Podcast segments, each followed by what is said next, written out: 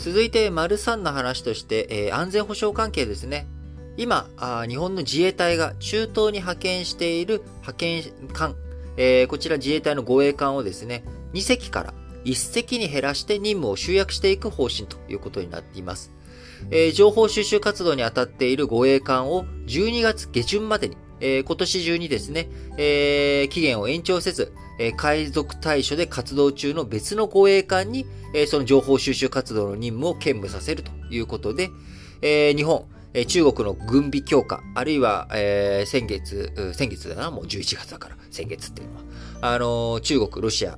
がね、え、日本一周して、えー、るような、あこういった、えー、こう圧力、あるいは台湾海峡に中国が圧迫している。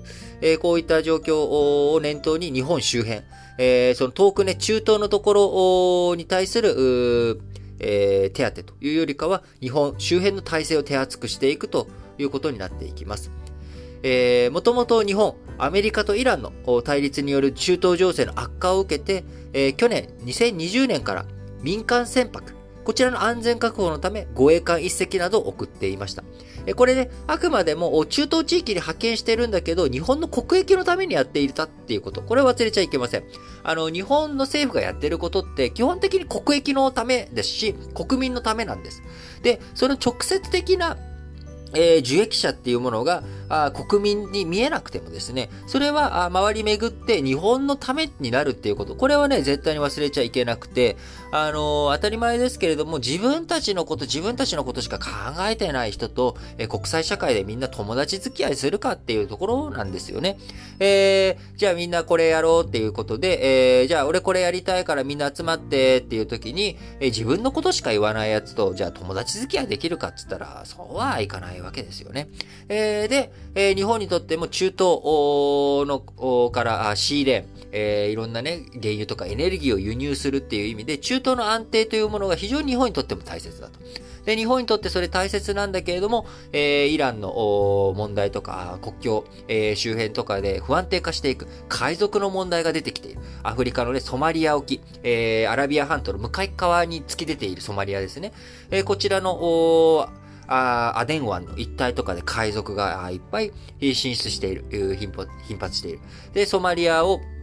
アメリカとかフランスがきちんと抑えていきたい。えー、そういった反政府とかの動きを、えー、テロ行為とか海賊活動を抑えていきたいと思っていてもなかなか手が回らない。えー、で、そこに日本も協力しているっていう流れのわけです。なので、えー、日本としてゼロには数字できないので、護衛艦一隻、これをね、えー、保管して、えー、アフリカ東部、ソマリア沖、アデン湾での海賊対処活動にあたる護衛艦。こちらは、えー、残したまんまにして、今、あ2020年から派遣していた、えー、情報収集活動に当たっている護衛艦についての役割は、あ海賊対処活動に当たる護衛艦に全部集約させていくということになっていきます。えー、そして、えー、日本、対中念頭に日本周辺厚くというところになっていきますが、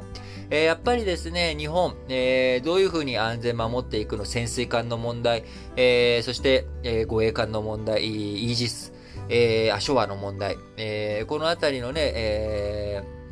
安全保障、どういうふうに対処していくのかというところ、今回の補正予算案でね、7000億円、えー、8000億円弱の金額規模で、え、補正予算つけたっていうことに対して、えー、まあ、それ補正なのっていう、もう当初から組み込んでいかなきゃいけないんじゃないのと。で当初から組み込んでいくってなるともう GDP の1%枠なんて抑えられないよね。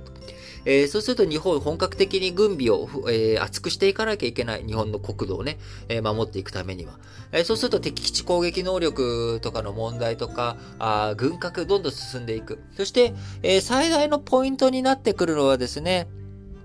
やはり核の問題になってくると思います。え、日本、え、核兵器、えー、こう持たず作らず持ち込ませずということで、えー、自分たちで持つこともない、作ることもない、そしてアメリカ軍に持ち込ませることもないというこの非核三原則、えー、こちらが非常に大きな話になるわけです。そうすると日本っていうのは、あ日本を守る核ミサイルがないっていう状態なんですよね。アメリカ軍の持ち込みも許さないと。えこれ実は、あドイツとは違ってですね、ドイツは、あアメリカとの同盟関係の中において、えー、ドイツ、アメリカの核をドイツは共同運用というかですね、えー、使っている。持ち込ませてるわけなんですよね。で、これでロシアとかそっちの方の核の脅威と並行していると。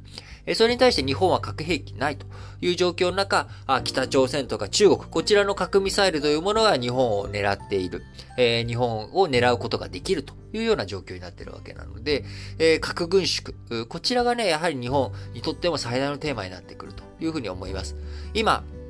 えー、昨日からあイランの核合意の再建、えこちらの動き出ているわけですけれども、え日本がやはりそのメンバーに入っていけない、核問題について入っていけないっていうところは、あ日本が核についての責任感ある態度、え責任ある動きできない、その非核三原則っていうものがあるから、日本が何かできるわけじゃないっていうことで、えドイツがあ、そのね、イランの核合意の中に入っている中、あ日本は入れていない。じゃその日本があできることといったら、やっぱり北朝鮮の核問題にしっかりと取り組んでいく。北朝鮮問題を解決していく。それは日本にとっては拉致問題の解決の糸口にもなっていくと思いますんで、えー、日本安全保障の考えていく上で、中国との対峙っていうものは大切なんですけれども、えー、やっぱり突破口はですね、僕は北朝鮮にあると思っており、えー、拉致被害者あ、こちらを一刻も早く取り戻すという活動と合わせて、えー、岸田政権にはですね、ぜひとも、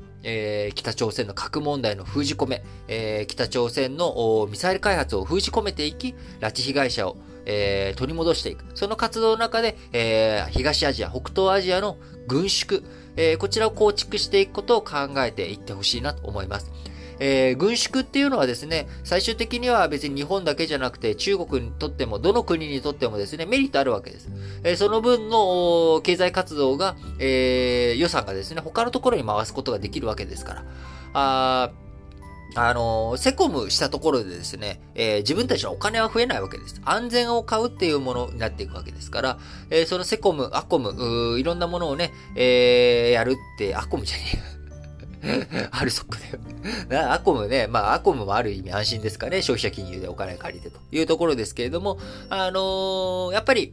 こう、安全保障。まあ、それで科学技術が上がるとか、まあ、そういう軍需産業が儲かるとかっていう側面あるんですけれども、やっぱり裾野が広いわけじゃ、あ裾野が広く、すごく広いわけでもないわけですから、あやっぱり軍需産業に、こう、偏ってしまう。で、軍需産業、日本においてはあまり大きくない。そうすると、お金が流出っていうことになっていっちゃうので、やっぱ防衛関係についてどれだけ予算を減らしていくのかっていう観点、えー、経済政策っていう観点でもですね、軍縮っていうのは非常に大きな効力を持っていると思います。